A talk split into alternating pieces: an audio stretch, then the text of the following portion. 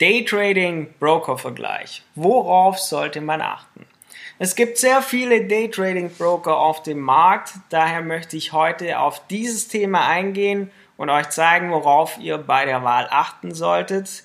Bei diesem Daytrading Broker Vergleich geht es darum, dass ihr nicht nur schaut, wer hat die geringsten Gebühren, wer hat den geringsten Swap, wer hat den kleinsten Spread, denn andere Punkte sind viel, viel wichtiger und die schauen wir uns heute mal im Detail an.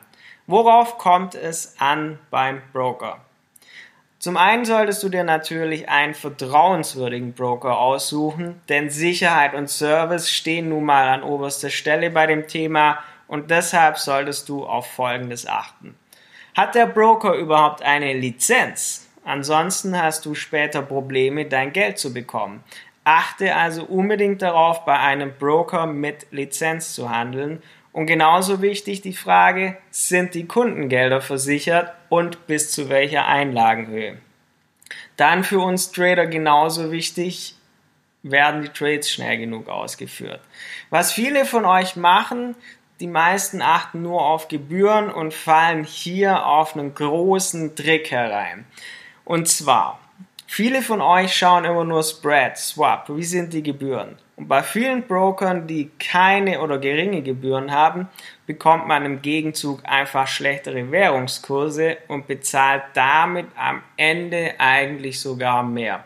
Wenn man sich das Ganze mal hart auf hart ausrechnet und mal vergleicht, wenn du kleinen Spread hast oder vernünftigen Spread, und hast dafür die echten Währungskurse, machst du mehr Profite, verdienst du mehr, als wie wenn du keinen Spread zahlst, weil du irgendeinem Log-Angebot verfallen bist, im Gegenzug aber einen richtig schlechten Währungskurs bekommst, weil der Broker möchte trotzdem Geld verdienen, lockt dich mit solchen Dingen und am Ende zahlst du mehr, wie wenn du einfach, ja, genauer hinschauen würdest.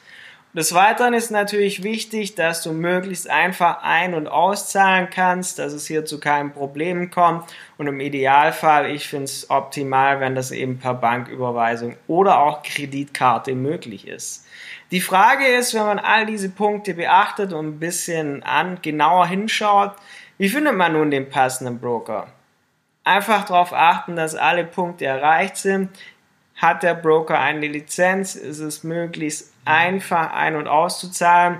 Achte unbedingt darauf, dass du die echten Währungskurse bekommst, dass du da nicht Kurse bekommst, die schlechter sind.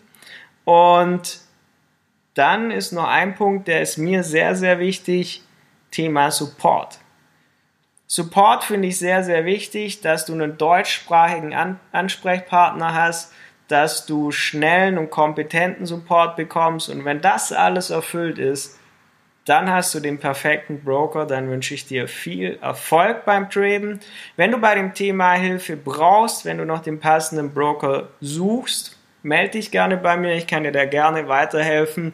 Hab da sehr viel Erfahrung, kenne auch sehr, sehr viele. Und da kannst du einfach Kontakt zu mir aufnehmen, tom-volz.de gehst auf Kontakt, meldest dich bei mir und dann kriegen wir da was richtig Schönes gemeinsam hin und ich hoffe, wir hören uns bald wieder.